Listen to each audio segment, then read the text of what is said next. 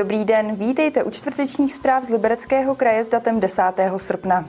Rekonstrukce budovy klubu v Míchově hradišti, oprava frýdlandské rozhledny nebo jablonecká křehká krása. To jsou naše dnešní témata, pojďme na to.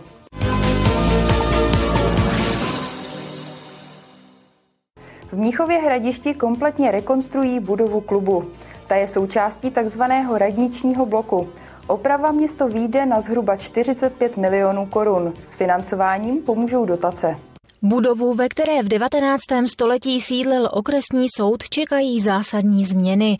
Stavební firma si staveniště převzala na jaře. Práce jsou v plném broudu. Nám se tady postupně podařilo vyměnit okna, udělat nějaké dílčí úpravy ale zjistili jsme, že opravdu hlavně stav krovu střechy je, je už takový, že už opravdu ne a musí se to opravit. Trošku to omezuje chod úřadu, kde se opravdu vlastně je to v jednom, v jednom traktu toho špalíčku centrálního náměstí a někdy opravdu teďka se třeba bourají nějaké věci vevnitř a zasahuje to i do toho úřadu. Teď už je vše na dobré cestě. Po rekonstrukci tady vznikne společenský sál, zasedací místnosti a kanceláře městského úřadu.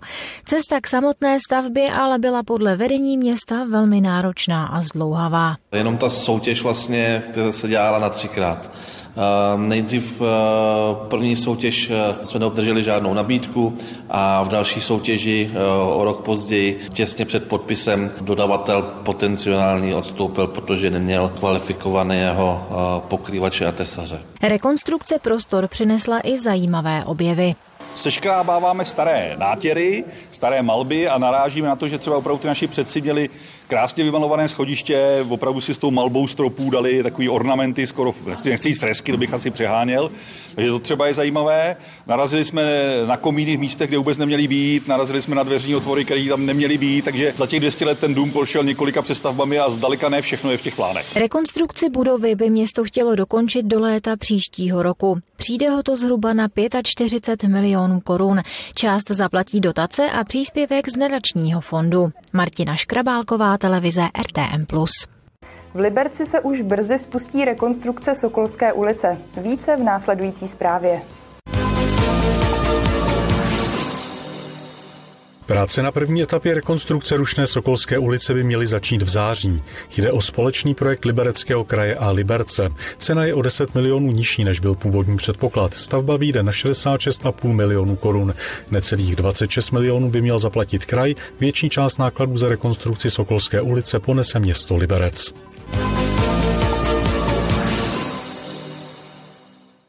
Před Liberecké hlavní nádraží se vrátila socha od Josefa Václava Pekárka nazvaná Dívka z Holubicí, označována také jako mír.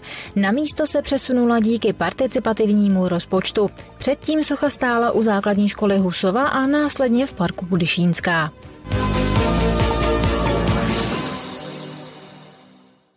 Liebigův palác se bude ucházet o titul stavba roku 2023. Budova patří k nejvýznamnějším stavebním památkám Liberce.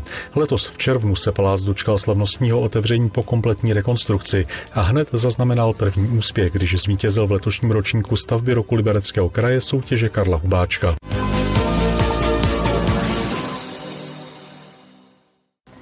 Friedland zachraňuje skoro 120 let starou rozhlednu. K její opravě město přistoupilo potom, co z věže začaly odpadávat kusy zdiva a cihel. I přes probíhající práce je ale rozhledna pro turisty otevřená. Tyčí se ve výšce skoro 400 metrů nad mořem a je vysoká 21 metrů. Rozhledna ve Friedlandu pochází ze začátku 20. století. Tomu odpovídal také její technický stav. Rozhledna už byla ve špatném technickém stavu. Z horních částí dokonce odpadávaly kusy cihel a hrozilo nebezpečí úrazu. Když se podíváte na tu rozhlednu, tak tam vidíte, jak jsou ty tmavě červené cihly, to je všechno už nově opravené, hlavně nahoře, jak jsou ty schůdky, tak nad tím ještě vidět ten mochos, ten, ten je starý, tam ještě taky jsou takový kusy. No, občas nějaký kousek spadnul dolů, už to bylo docela nebezpečný. Najít firmu, která by rozhlednu opravila, byl pro město oříšek. Hledání trvalo dva roky. Našli jsme si se správným směrem, ale dlouho se nám ne, nedařilo sehnat komínáře, protože ta věž je v podstatě velký komín s velkým ochozem a je potřeba na to mít nějaké zařízení, zkušenosti samozřejmě a horolezeckou techniku a, a kominové lešení. tak aby se to dalo všechno vyspárovat. Nabídky na opravu, které radnici chodily, byly pro město příliš nákladné.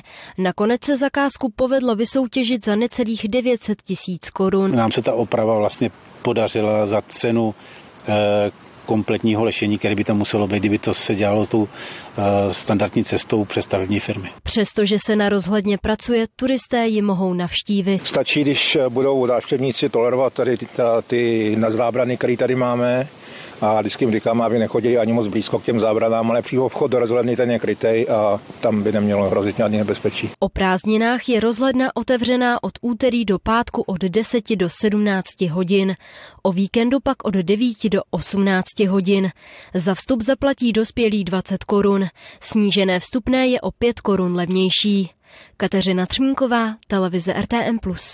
Na řadě je další rychlý přehled zpráv a začneme nákupem energií.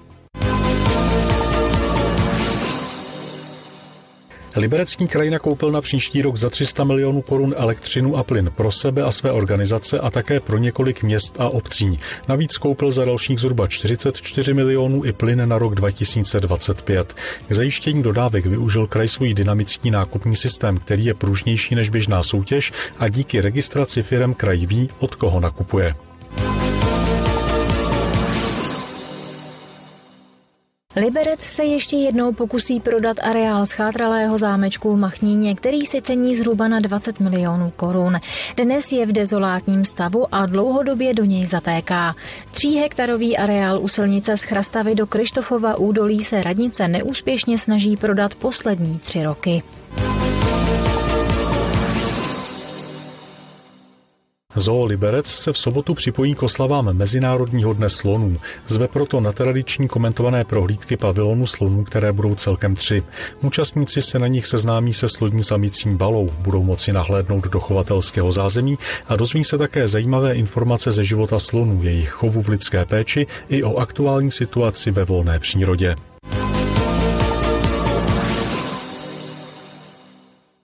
12. ročník přehlídky skla a bižuterie Křehká krása odstartoval. Na slavnostní zahájení dorazili vzácní hosté, včetně manželky prezidenta republiky Evy Pavlové. Do 13. srpna se na akci představí čtyři desítky výrobců perel, bižuterie, skla a vánočních ozdob. A nebude chybět ani doprovodný program. Prestižní událost, která se pravidelně už několik let koná druhý týden v srpnu. I letos může křehká krása nabídnout to nejlepší ze světa skla a bižuterie.